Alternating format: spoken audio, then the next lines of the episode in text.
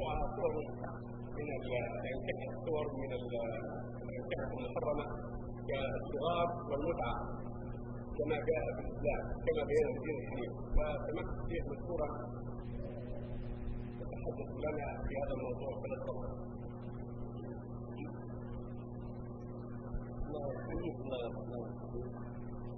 الحمد لله والصلاة والسلام على رسول الله. وعلى آله وأصحابه ومن اهتدى بهداه.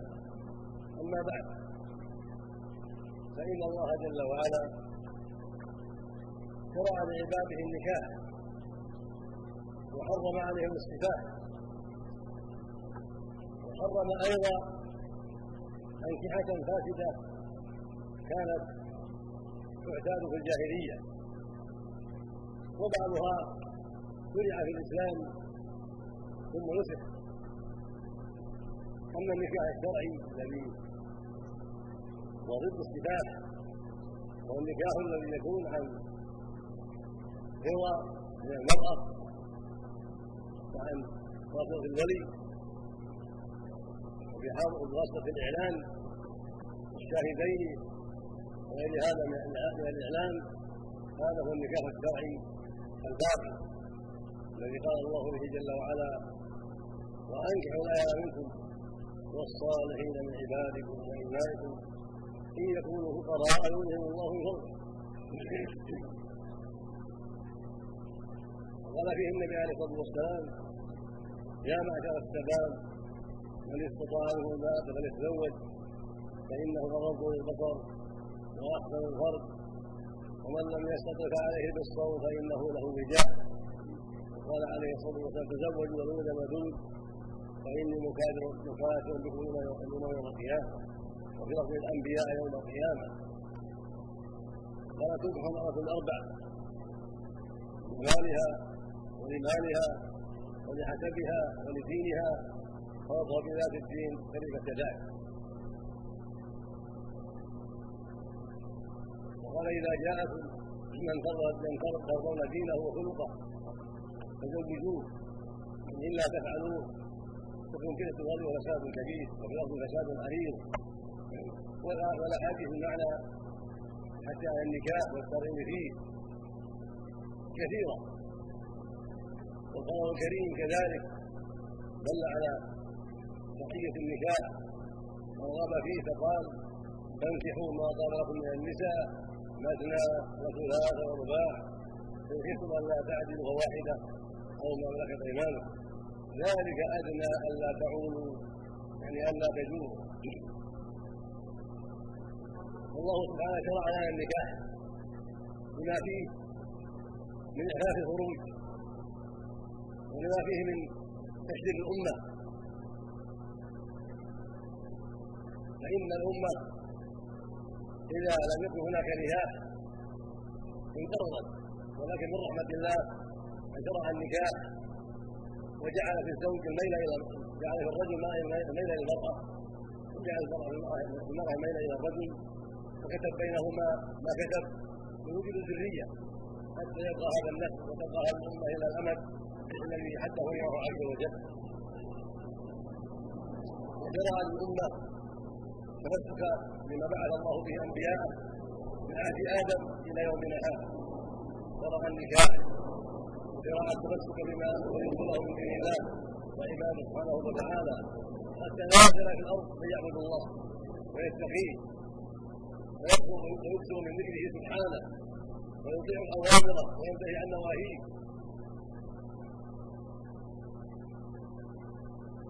وجعل لهذه الدنيا امدا تنتهي اليه فاذا جاء الامد قامت القيامه وانتهى أمر هذا العالم وصار الناس إلى الدار الاخرى وهي الجنة أو النار. على حسب اعمالهم ومن كان من أهل الاحسان في هذه الدار واهل طاعة الله ورسوله صار إلى دار النعيم والكرامه وإلى دار أهل الإحسان وهي الجنه ومن كان في هذه الدار من أهل الانحراف والفساد وطاعة الشيطان وعصيان الرحمن صار إلى دار الهوان ودار العذاب والنكال وهي النار. نعوذ بالله من ذلك. وشرع في النكاح أمورا. منها أن تكون المرأة والرجل خاليين من الموانع صالحين للزواج بأن يكونا مسلمين أو كافرين أو الزوج مسلم. والمراه كتابيه من اليهود والنصارى محسنات فإنه يكون النكاح هكذا. إما مسلمان أو كافران أو مسلم وكتابية محسنة. من اليهود والنصارى فإذا دل الأمر صار هناك مانع. إذا كان الزوج مسلما والمرأة غير كتابيه ولا مسلمة وثنيه مجوسيه شيوعيه ويصح النكاح كذلك لا بد أيضا من كون المرأة خالية من الموانع ليست في عدة ولا في حكم النكاح بل تكون خالية مطلقه أو متوفى عنها قد انتهت من العدة. أو لم تتزوج أصلا.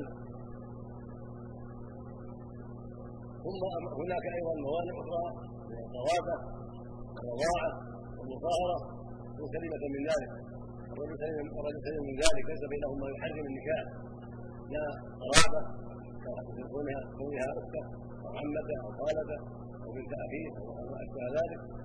من رضاع من نسب ولا كونها أيضا محرمه بالمصاهره كأن تكون بنت زوجته اذا بها أو ام زوجته أو جدتها ولا يكون له نكاح فإذا صار الزوجان خاليا من الموانع وتوفرت الشروط الشرعيه رضاء الزوجين زوج الزوجة زوج المرأة ومرأة الزوج. إلا ما استثني في حال صغر المرأة إذا زوجها أبوها في حال صغرها من التسع. لها الزوج؟ قال هذا يجوز. إذا كان من التسع صار زوج إذا اختار أبوها لها زوجا صالح كما زوج الصديق رضي الله عنه عائشة رضي الله عنها النبي صلى الله عليه وسلم وهي صغيرة في التسع أو في سنين بغير إخوتها لأنها صغيرة جدا. أما إذا بلغت تسع سنين فاكثر فإنها تستشار وتخبر وإذنها تماطلها في هذا اذا كانت فكره أما السيد فلا بد من نطقها ولا بد من مؤامرتها حتى تنطق وحتى تصرح بالرضا. ولا بد أيضا من وجود الولي وجود الشاهدين.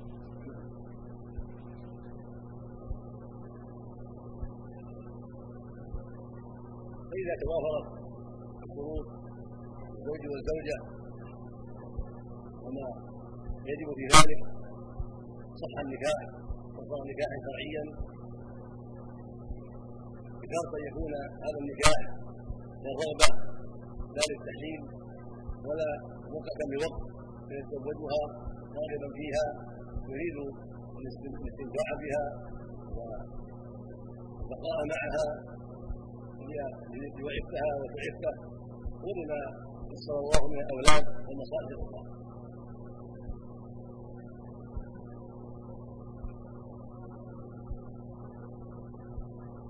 وهناك انكحه تخالف النكاح الشرعي من ذلك نكاح المتعة وهو أن يتزوجها لمدة معينة. ثم بعد ذلك يزول النكاح فأن يتزوجها شهرا أو شهرين أو ثلاثة أو ما أشبه ذلك بمدة يتفقان عليها هذا يقال نكاح المتعة وقد أبيح في الإسلام عندهم هن شيء فليخلي سبيله ولا تأخذوا مما آتيتموهن شيئا وثبت من حديث علي رضي الله عنه وثبت من الأكوع وابن مسعود وغيرهم أن رسول الله عن نكاح المتعة عليه الصلاة والسلام. واستقرت الشريعة على تحريم نكاح المتعة وأنه محرم وأن النكاح الشرعي هو الذي يكون فيه إرادة للزوج من الزوج الزوجة ليس بينهم توقيف بل يستزوجها على انه راغب فيها بما يرجو وراء ذلك من العفه والنسل والتعاون على الخير. هذا هو النكاح الشرعي أن ينكح عن رغبة فيها يستمتع بها ويستحق بها ولما يرجو من نسل وكلية. فهذا هو النكاح الشرعي الذي اباحه الله وتقدم بيان شروطه وما ينبغي فيه وجعله سبحانه وتعالى خيرا للأمة.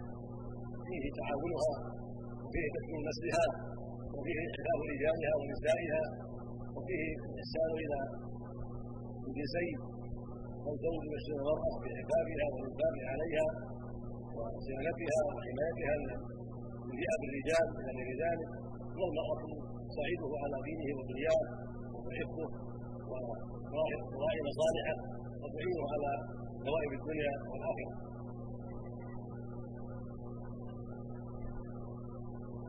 وهذا النكاح الذي سمعتم نكاح البدعة. قد نشر في الإسلام واستقر تحريمه. وكان عمر رضي الله تعالى يتوحد من فعل بان يرجمه رجم الزائد لأن الله قد حرمه واستقر تحريمه الشريعة. ولكن لم يزل في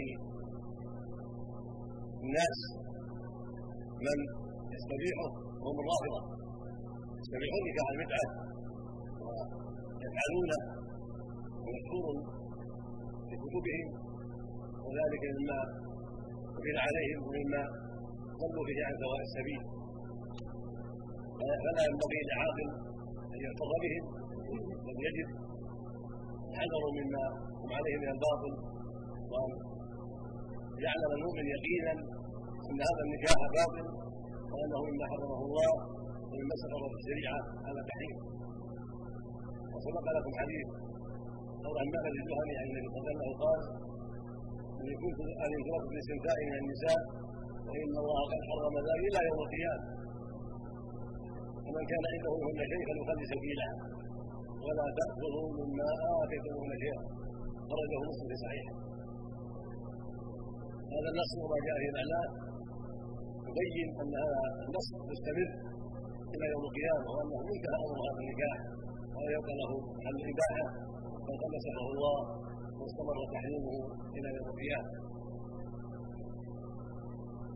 وهو كما تقدم نكاح المتعة النكاح المؤقت الذي يتفق عليه الرجل والمراه في مدة معلومة. هذا هو نكاح المتعة ومن عادتهم أنه إذا مرت المدة انتهى ولا ولا طلاق ولا غير ذلك. ولكن لو لو لو جعلوا فيه طلاقا قائم نكاح متعه لو اتفقوا على شهرين أو ثلاثة ثم يطلقها ثم تعتد كله نكاح كله نكاح متعه والنكاح المطلق نكاح متعه مطلقه سواء كان فيه طلاق أو بمجرد انتهاء المده ينتهي الأمر فيما بينهم أو شرطوا فيه الطلاق أو الفسخ كله نكاح متعه وهو محرم بالنص وكالاجماع من أهل العلم؟ لا يقبل أهل العلم خلاف فيه بل هو محرم عند أهل السنة والجماعه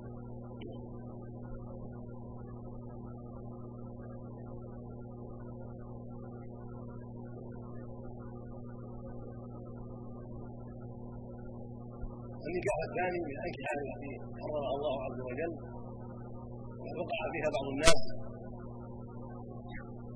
نكاح التحريم وهو نكاح يفعله من حرمت عليه زوجته بالطلاق في اخر في الطبقه الأخيرة الثالثة بعض الناس لضعف إيمانه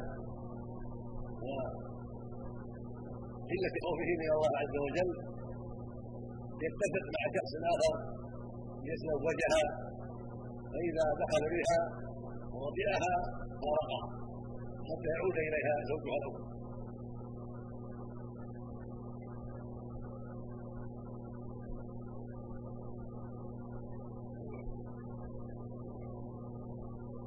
وهذا هو النكاح الذي يسمى نكاح التعليم وقد ثبت عن رسول الله صلى الله عليه وسلم أنه لعن المحلل والمحلل له المحلل هو ليس المستعار والزوج الذي يطلب لتحليلها يحلل له الزوج الأول مطلق فهذا نكاح باطل وحرام. اذا اتفق عليه التواطؤ أو بالشرط اللفظي أو بالكتابه كل ذلك محرم الاحاديث التي جاءت في هذا الباب. عن النبي صلى الله عليه وسلم انه لعن المحلل. والمحلل جاء في ذلك عده احاديث عن مسعود وابي هريره وغيرهما وفي لفظ وعنه عليه الصلاة والسلام. قال ألا أنبئكم بكرس مستعار؟ وما بلغ رسول قال هو المحلل. لعن الله المحلل والمحلل كيس مستعارا لأنه جاء به للصلاه ليس زوجا انما جاء به يدخل بها مرة بجانبها مرة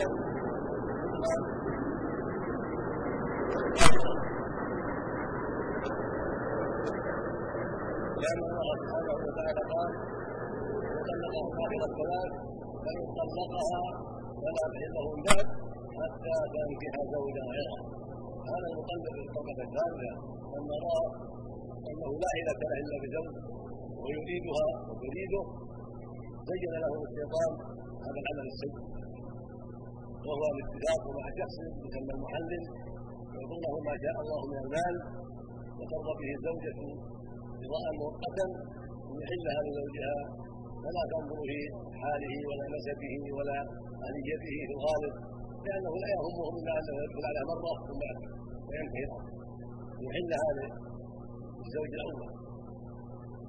وهذا من أقبح باطل وأعظم الفساد وهو زنا في المعنى. لأنه ما ما زوجها لتكون زوجة لتحبه ليبقى لديه لتحسنه يرجو منها من الذرية لا إنما جاء كيفا مستعارا ليحلها لمن قبله في وقت مرة واحدة ثم يفارقها وينتهي منها. هذا هو المحلل ونكاحه باطل وليس بشرعي ولا يحلها لزوج أول إذا علم هذا فإنه يستحق أن يؤدب ويعزر يعني البليغ الذي يرجعه وأمثاله وهذه الزوجة لا تحل بذلك. بل يعزر أيضا المحلل وهي كذلك إذا كانت راجع كلهم يعزرون بهذا العمل السيء لأنه نكاح فاسد نكاح خبيث نكاح منكر ومعصية ووجب أن يعزر قائم النبي المحلل والمحللات والمحلل أيضا كلهم والمرأة إذا كانت راضية وعالمة بهذا الشيء فهي أيضا تستحق التهذيب والتأديب في ظاهر المعصية والمواضعة عليها.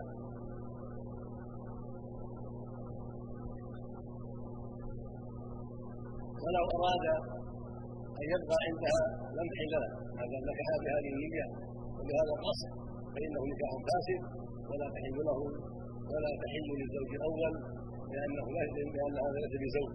والله قال حتى تنكح زوجا غيره. وهذا جنس مستعار وليس بزوج شرعي فلا يحلها للزوج الأول. والنكاح الثالث فاسد أيضا النكاح يسمى نكاح الصغار ويسمى عند بعض الناس نكاح البدن وهو وهو نكاح يشترط فيه كل واحد من الوليين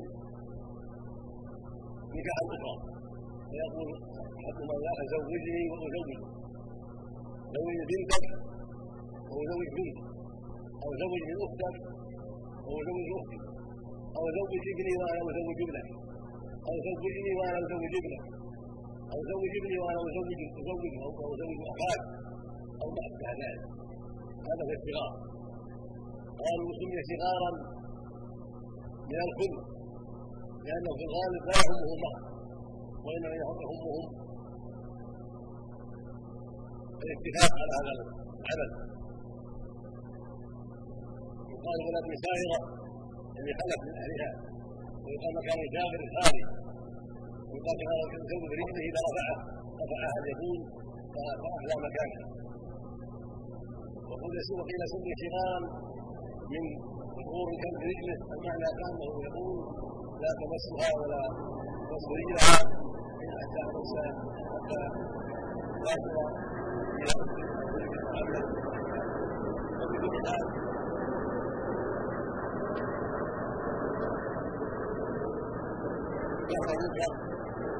الفاسد وإن لم يخرج من المهر وإن كن فيه مهر لما ثبت عن انه نهى عن الشراء حديث ابن عمر حديث جابر رضي الله تعالى عنه حديث معاوية ومن احاديث أخرى في النهي عن الصغار ومن حديث أبي هريرة قال يقول الرجل زوجني نفس وزوج نفس أو زوجني أختك وزوج أختي هذا هو الصغار. أما ما جاء عن عمر رضي الله تعالى عنهما من قوله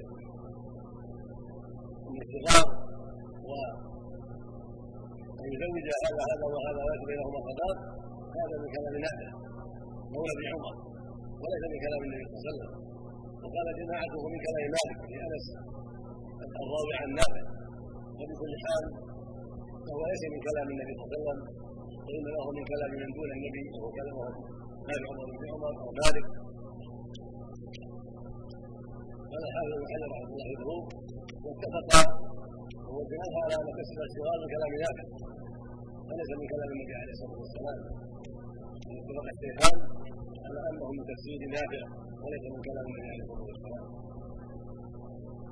وبعض الفقهاء رحمة الله عليهم اكل بما قال نافع وقالوا إنه لا يكون شغار إلا إذا خلا من المهر أما إذا كان فيه المهر كاملا ليس فيه حيلة والمهر كامل لهذه ولهذا فإنه لا يكون شغارا وهذا قول ضعيف ومرجوح والصواب أنه يكون شغارا مطلقا إذا كان فيه الشر. يعني ظاهر الاحاديث عن النبي عليه الصلاة والسلام لأن في حديث ابي هريره قال والشغار أن يقول الرجل زوجني أختك وزوج أختي أو زوجني بنتك وزوج بنتك يقل بين ولك بينهما فتاه الاصل ولما ثبت في مسند وسنن أبي داود في سند صحيح عن معاوية رضي الله عنه أنه رفع اليه رفع اليه أمير المدينة أن شخصين تزوجا صغارا وسميا نهرا فكتب معاوية رضي الله عنه إلى أمير المدينة أن يفرق بينهما. وقال هذا هو الشرار الذي نهى عنه النبي عليه الصلاة والسلام مع انهما قد سميا مهرا فدل ذلك على أن الشرار لما فيه مجارده سواء سمي فيه مهر ام لم يسمى فيه مهر. والحكمة في ذلك والله أعلم أنه وسيلة إلى ظلم النساء واجبارهن على أزواج الذين لا ترضاهم النساء. وسبب أيضا لعدم مبالاه ظهورهن وسبب سبب أيضا لنزاع متواصل وخصومات كثيرة. ومن رحمة الله ان حرم الله ذلك؟ حتى لا يجرى النساء بغير حق حتى لا يظلمن وحتى يسد بعض النزاع والخصومات فإن الذين فعلوا هذا قد جربوا ما فيه من الشر. فإن تكثر بينهم النزاعات والخصومات كثيرا. وإذا جرى بين هذا وهذا بين زوجة الزين خرجت بعلة خرجت الإخراء أو طلب وليها بإخراجها حتى تعود هذه وهكذا في نزاع متى جاءت الحال بين هذا وزوجته لحقت الإخراء لأن المسؤول على هذا هذا. يكون عليه أن ينجح هذا هذه وهذا هذه. فكلما جرى نزاع ساءت الحال بين الجميع ثم وإن لا يبالي بل يحبسها فيها حتى يجد امرأة أخرى يشربها لنفسه أو لولده أو لأخيه أو لأخيه. فيكون النساء خلفا مظلومات لحاجات الأولياء ولمصالح الأولياء ولظلم الأولياء. هذا حرم الله على الاحترام كما هذا النبي عليه الصلاة والسلام. حتى لا يظلم النساء وحتى لا يتخذ توكيدهن الهوى والظلم والإرضاء للأولياء وتحسين مقاصدهم وأهوائهم لا بل يطلب لها الناس الشرعي ولا يعلق ذلك بأن تزوج تزوج ابن هذا أو أخو هذا أو عم هذا أو ما هذا فهذا هو النكاح ونكاح الصغار. وهو مسمى نكاح البدل والصواب أنه لا يجوز مطلقا سواء كان فيه نار أم لم يكن فيه نار هذا هو أرجح قولي العلماء في هذه المسألة. وهو موافق للأحاديث الصحيحة وهو موافق للمعنى الذي من أجله حرم الله الصغار والبدن ونهى عنه النبي عليه الصلاة والسلام بما يترتب على المفاسد العظيمة ويسم فيه معه والله المستعان ولا حول ولا قوة إلا بالله نسال الله أن يمنع المسلمين بالعافيه من كل ما يضرهم والواجب على من يستمع لهذه يتبع مثل هذه الفائده أن يبلغ غيره لأن هذا كثير ذات الصغار هذا موجود كثيرا في الحاضر والباطن ولعله ذلك أكثر في القرى. فينبغي تبليغ ذلك. لمن تطيعه اللسان ولا سيما في هذا الوقت. عند غلاء البحور قال كل واحد يحدث ابنته أو طفلا يقول لعل يحصل لي يزوج باخته أو بنته. تبقى عنده بنته إلى تبلغ أربعين سنة وإلى ثلاثين سنة.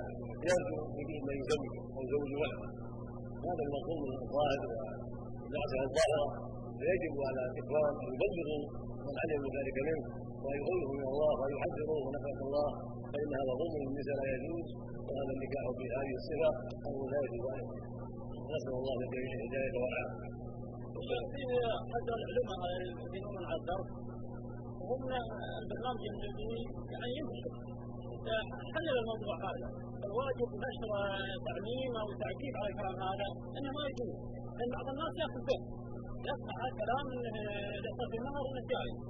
هذا غلط لابد نسال نكتب على من ذلك يعلن هذا الشيء لأن هذا فيه مضار كثيره لكن إذا تأمل العاقل عرف ما فيها من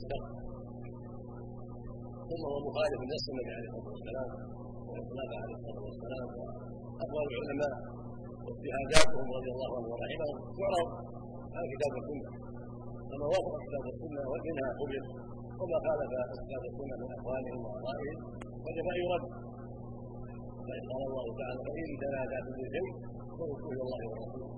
إن كنتم تؤمنون بالله واليوم الآخر ذلك خير وأحسن تأويلا. قال سبحانه وما اختلفتم فيه من شيء فحكمه إلى الله. هذا هو الواجب على أهل العلم أن يردوا ما تنازع به الناس إلى حكم الله ورسوله. حتى ينتهي النزاع وحتى يتبع الأمة. على الحق والهدى الذي ينفعها ولا يضرها تصير الأولاد اللي تديك الثواب يلحق يلحق بابائهم لا يشبه يعطوها بعض الناس بعض العلم يبيح اذا كان فيه فهذا يكون شبهه أو بعض الناس يفعله جاهلا. لا تكفى ولا يحسبون هذا لا بأس به. فلا يكون يكون أولاد. أولاد لا يتم آبائهم شبهه لا فلا شك في ذلك. ولكن على من فعل ذلك ان ينتبه ويجدد النكاح شبه يجدد النكاح بين المراه يكون ترى فينا بقائك معي يجدد النكاح يعقد عقد جديد يمكن هذه إلى طلاق يجدد عقد النكاح من وليها بدون شرط نكاح فهي فيكون المحظور وان كانت لا تريده طلقها طلقه واحدة وكل من غيره لا مساعد وهي الغرض لا كل مساعد ولا يقتضي البلوغ بس أو بالكسر